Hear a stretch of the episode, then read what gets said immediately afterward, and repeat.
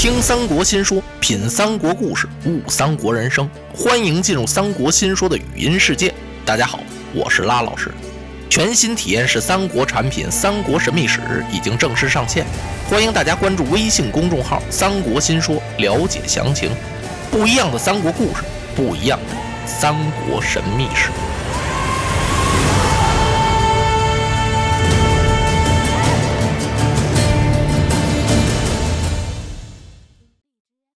说黄忠啊，立马脱刀站到了阵前。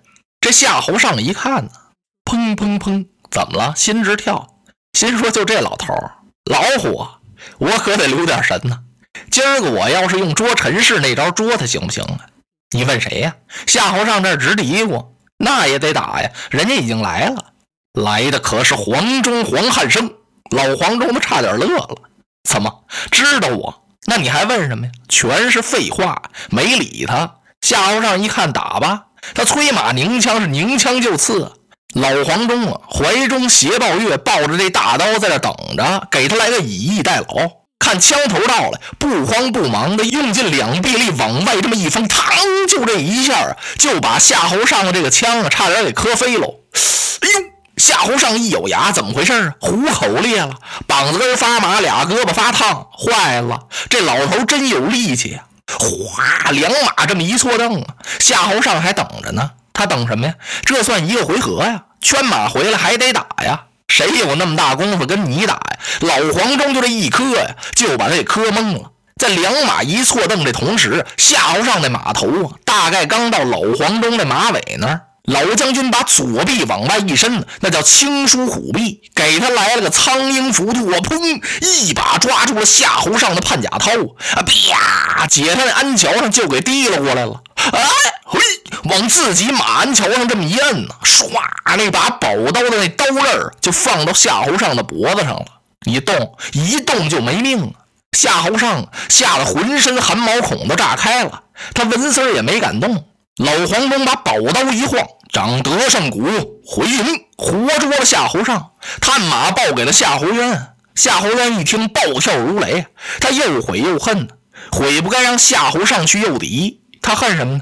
恨这夏侯尚，你倒放聪明一点啊那黄忠不是陈氏，你怎么跟他打呀？打个三两个回合就败下来呀？夏侯尚何尝不是这么想啊？他连三两个回合都没敢想，想一个回合他就往下败，一个回合也没走下来，就让人家给逮去了。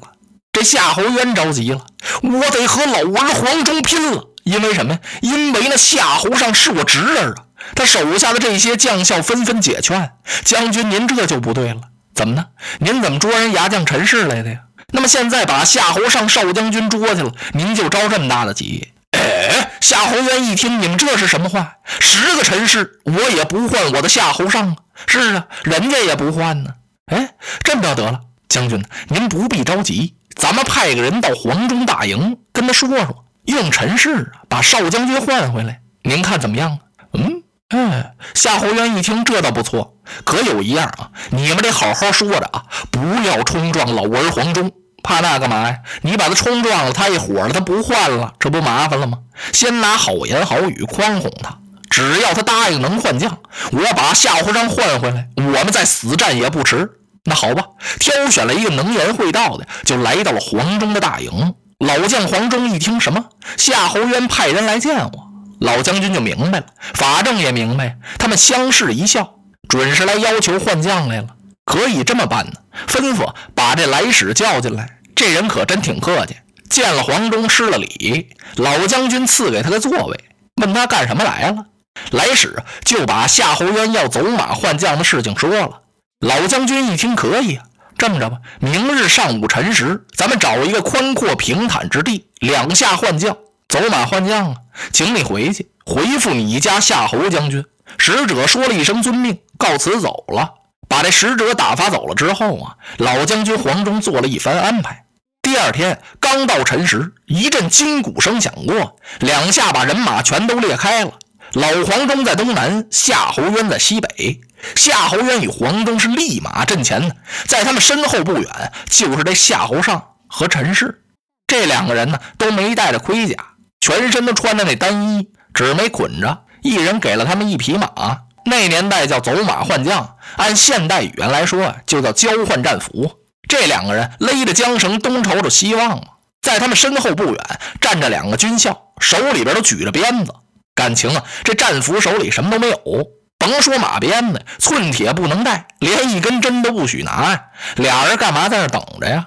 就等着人这军校抽这马呀。怎么这么半天还没抽呢？因为锣声还没响啊。等的时候了，辰时已到，只听两边阵脚上一棒铜锣声，这儿啪，那边啪，一边一个狠狠的呀，把这马的三叉骨抽了这么一鞭子。这马一长腰，哇哇哇哇！夏侯尚和这陈氏谁也甭搭理谁，是错马而过，各奔各的阵营。老黄忠一看，这夏侯尚快跑到他的阵脚了。只见老将一抬手，好多人光注意这战俘了，没注意老将军黄忠！就在两边铜锣声响的这同时，老头啊把弓摘下来了，悄悄的把剑搭上。眼看夏侯尚也到了自己的阵脚了，只见夏侯渊抬起手来，刚要向夏侯尚打招呼，就在这一瞬间，只听黄忠手里弓弦这么一响，嘎嘣嗖。噗一箭正中夏侯尚的后背，夏侯尚大叫一声，扑通就由马上栽下去了。啊！夏侯渊当时傻了，这怎么回事啊？这是怎么人过来，好端端的一声惨叫，摔下了鞍桥啊！他一看，他直夏侯尚背后多了一支箭。哎呦！再举目一看，老将军黄忠左手持着弓，右手捻着银髯，挺着胸正在那看呢，看自己这箭到底射的怎么样。那人都下了马了，还怎么样？再看人家黄忠这边的陈氏将军，平平安安、踏踏实实的回了自己的本阵了。哎呀，差点把夏侯渊气得背过气去！好你老儿黄忠，你暗下毒手，有这么换将的吗？真是欺我太甚！黄忠，你哪里走？他一抬腿，苍啷的一下，就由德胜沟啊把这大刀摘下来了。他就急了，要跟黄忠拼命了。哎，老将军啊，就要他这个情绪。这一箭不是为了射夏侯尚，实际黄忠老将是击夏侯渊呢。你只要跟我打，我好取你的定军山。黄忠不慌不忙的把弓插下来了，抬手也把刀摘下来了。夏侯渊往前这么一催马，这马还没到阵中呢，只听到他身后边一棒锣响。啊！夏侯渊愣了，我这一刀一枪都没动呢，怎么突然间鸣金撤退了？他不圈马回来不行啊，他是主将啊，不管他有多大的身份，多大的本领。那么你文古不进，文金不退，按军法从事，当斩呢？身为大将的夏侯渊，这点道理他能不懂吗？他多着急也不行啊，只好啪把这马往回这么一拨，啪啪啪啪啪带回来了，也不算败，这叫撤回来了。回来他就跟这押阵官急了，这押阵官倒好，一声没言语，把手里那小旗这么一摆，还都得听他的呢。摆了小旗儿干嘛呀？赶快撤回大寨！夏侯渊呀，稀里糊涂跟着跑，一边走着，这押阵官才跟他说：“我的将军，您知道我为什么鸣金呢？不鸣金不行了。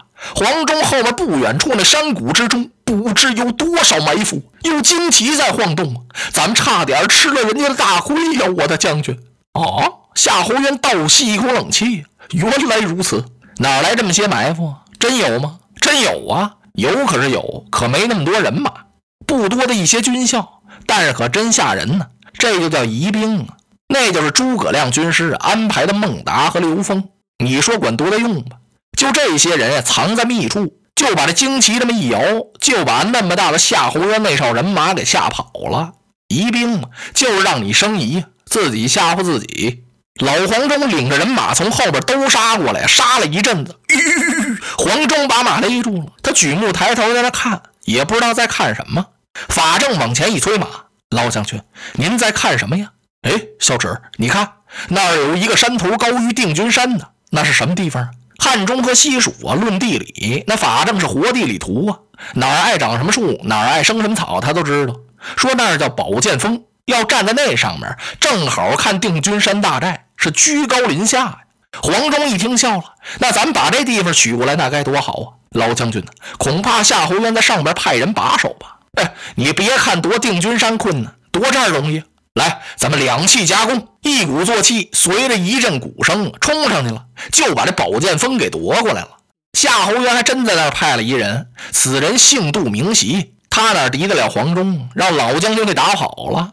哎，黄忠把这地方夺过来了，这地方可真不赖，高高嗖嗖的。往寺外这么一看，清清楚楚。特别看这定军山大寨，寨中的那些军校吃饭，都能看出吃的是粗粮还是细粮。嘿，这地方真不赖。老将黄忠乐了，夏侯渊急了。杜袭回来这么一说，夏侯渊站在寨口这一看，好嘛，我这地方归他了。他来了个上打下不费啦，我这定军山完了。不行，我得把他起出去。夏侯渊让张合看守大寨，他带领着人马就杀出来了，杀到了宝剑峰下。你夏侯渊急了，人家老黄忠这回沉住气了。我在定军山前讨战，你不是不理我吗？今儿我也不搭理你，也这么耗着？不是，老黄忠在想对策呢。法正先生找老将军来了，您看见没有？老将军，现在夏侯渊可有点着急了，因为咱们占了他的宝剑峰了。他在定军山山寨里受不了了，嗯，您看怎么办呢？小石啊，我正想要问问你呢。啊，我倒有个办法，咱们把夏侯渊给激出来很不容易啊，这就像引蛇出洞一样。黄忠点点头啊，小石你算说对了，他这回既然出来了，我就不能再让他回去了，所以咱们必须得想出一个胜敌的良策。法正听到这儿微微一笑，老将军。正不才有一计，我保你老将军是兵取定军山，刀斩夏侯渊。